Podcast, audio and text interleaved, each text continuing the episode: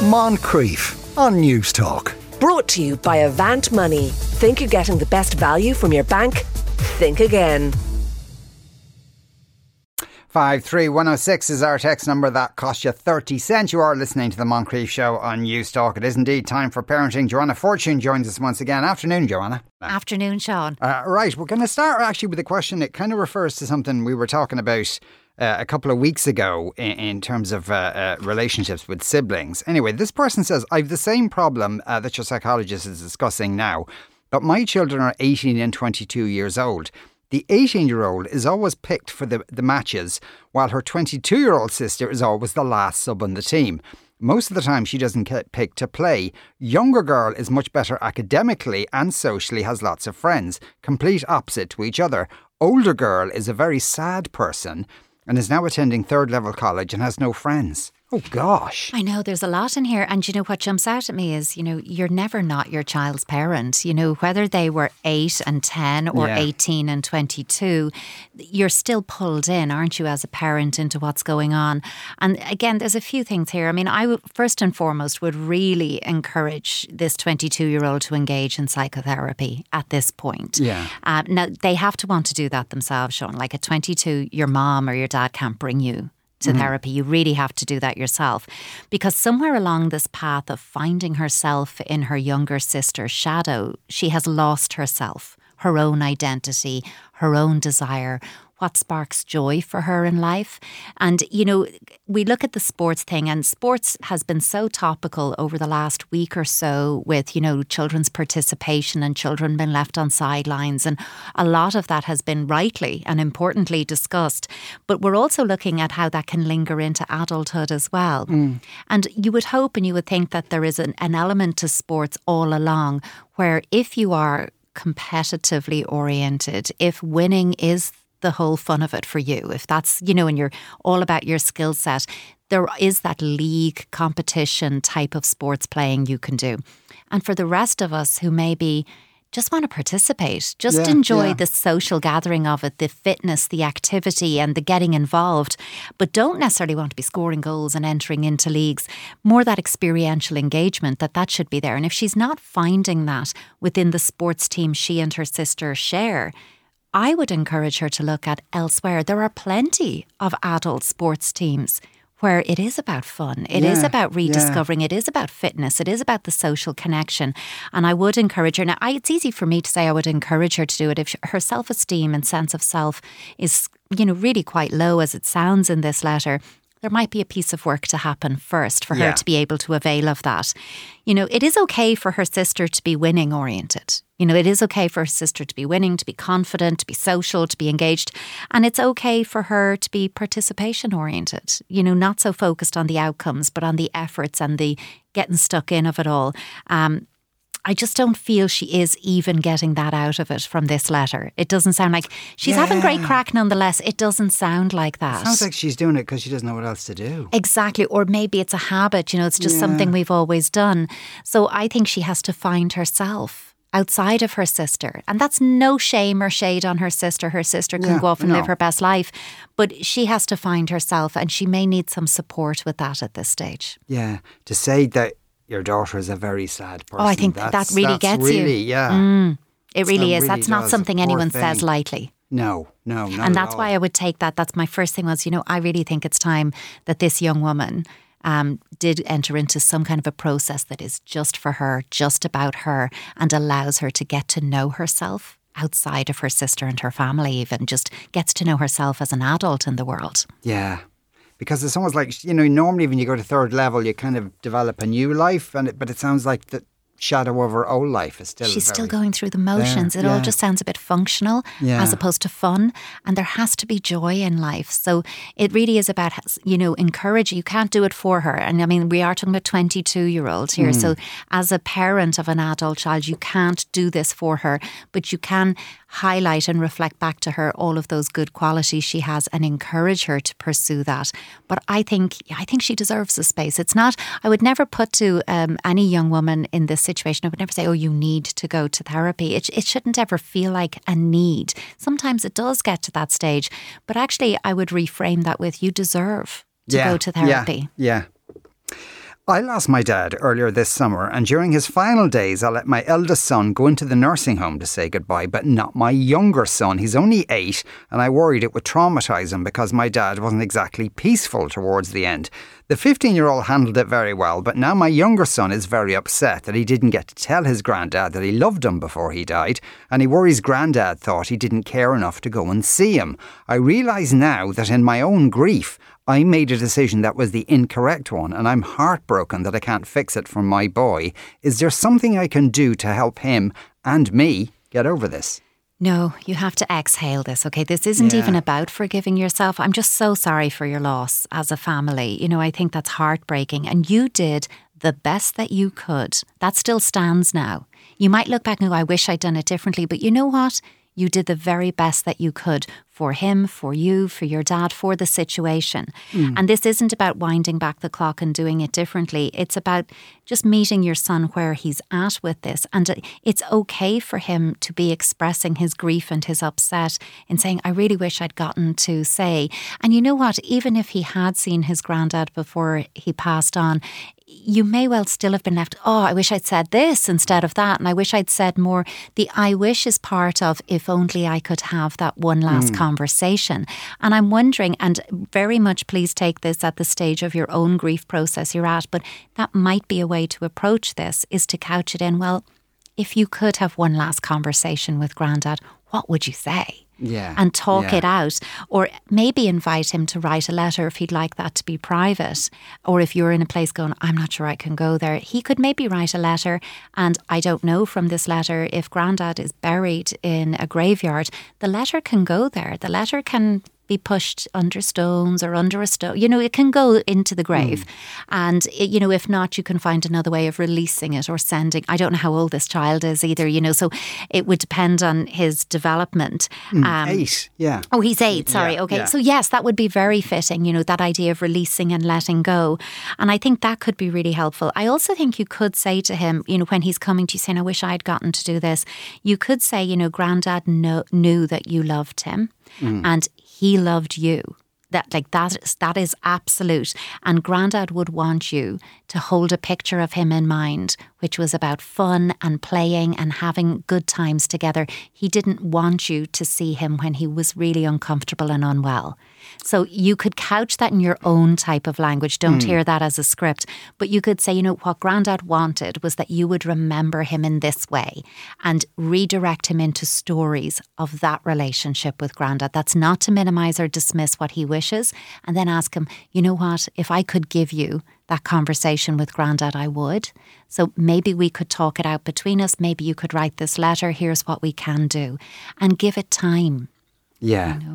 Should the parent, though, say, that's on me, I'm the one who decided you weren't going in to see granddad? Or is that maybe I think adding a degree of toxicity? Yeah, I'm not sure it? that you need to put yourself in that because I think, you know, we all make these calls in highly emotive moments. Yeah, absolutely. And, you know, sometimes it's, I just want to protect you from this. Mm. And so it might be enough to say, let's remember Grandad this way. If your child pushes and pushes and say, you know, I had to make a decision as your mom, but that's my dad as well. Mm. And I had to make a decision about how do I want you to remember Grandad? And this is what I did Yeah. You know?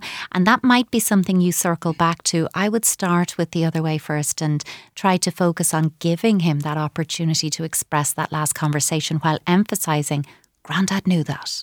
He always knew that. Yeah.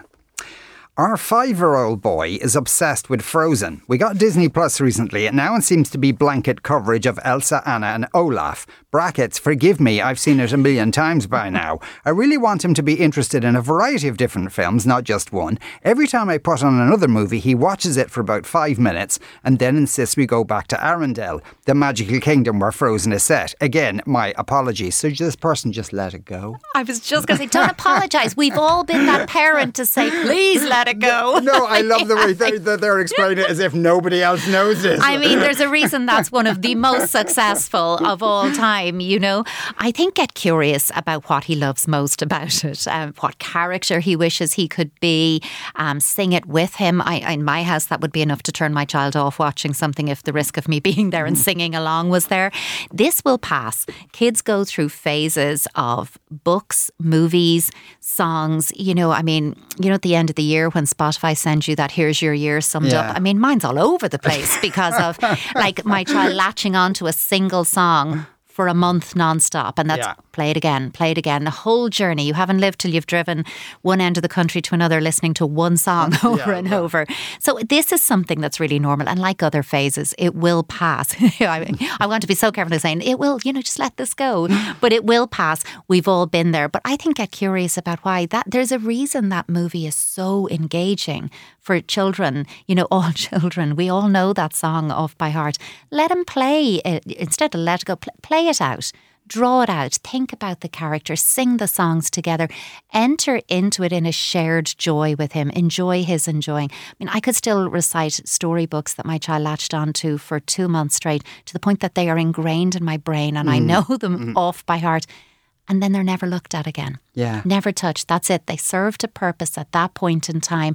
And I've moved on to the next thing that speaks to me, that resonates with me.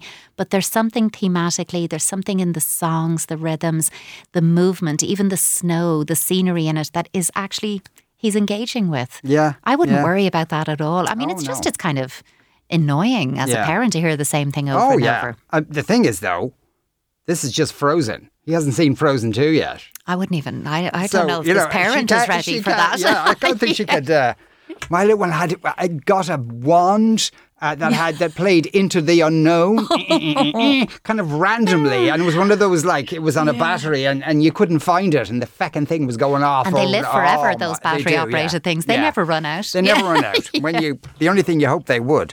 Uh, my toddler is really struggling to move onto proper meals. We blended all her food from six months uh, on, assuming that she'd gradually move into eating normal meals with pasta pieces, chicken pieces, carrot d- discs, etc. However, she is utterly terrified of chewing her food. She has porridge for breakfast and really loves smoothies. We tried encouraging her with small, soft bites of vegetables or meat, but she gets really upset and refuses to eat it until we've blended it. She won't eat crisps, jellies, etc. Every parent's dream, you might say. So her only treats are thin chocolate bars that melt in her mouth first. She's almost two. Now she's really young. She's still really young. Mm. The terrified of chewing is just jarring with me, Sean. I'm wondering has she ever had a gagging experience or a, Yeah. a little, almost a pseudo choking experience? Uh, Has something happened with lumps that you know has caused her some resistance or distress? I'm also wondering does she eat toast? Rice cakes, fruit. You know, is there anything she is showing us that she's got that mouth movement and she understands the chewing motion? Because that's the other piece with this. I mean, I would say check out eatwell.ie. It's Sarah Keogh's website. She's a pediatric dietitian. She's very qualified in this area. She's got all kinds of suggestions about working around fussy eaters or tactile sensitive eaters, you know, which this is sounding like to me. It's just the texture of the lumps in the mouth isn't pleasing. And you know, once your child, and I'd say she is by the sounds of it, is getting enough nutrition that she has adequate energy and she's growing and developing as we would want an almost two year old to be growing and developing.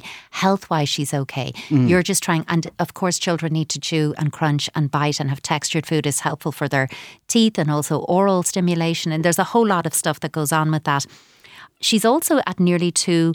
Coming up to when you're going to be invited, or at least invited to say if you need it or not, your two year old developmental check. I'm going to suggest you do contact your public health nurse and request it because they might be able to refer you to their team dietitian because they have, I mean, this is not the first time they'll have heard this, but they may have some suggestions with it. Normally, what you would look at is you've got the blended food and stuff she already eats, and then you might extract, give her the blended food you know she will eat.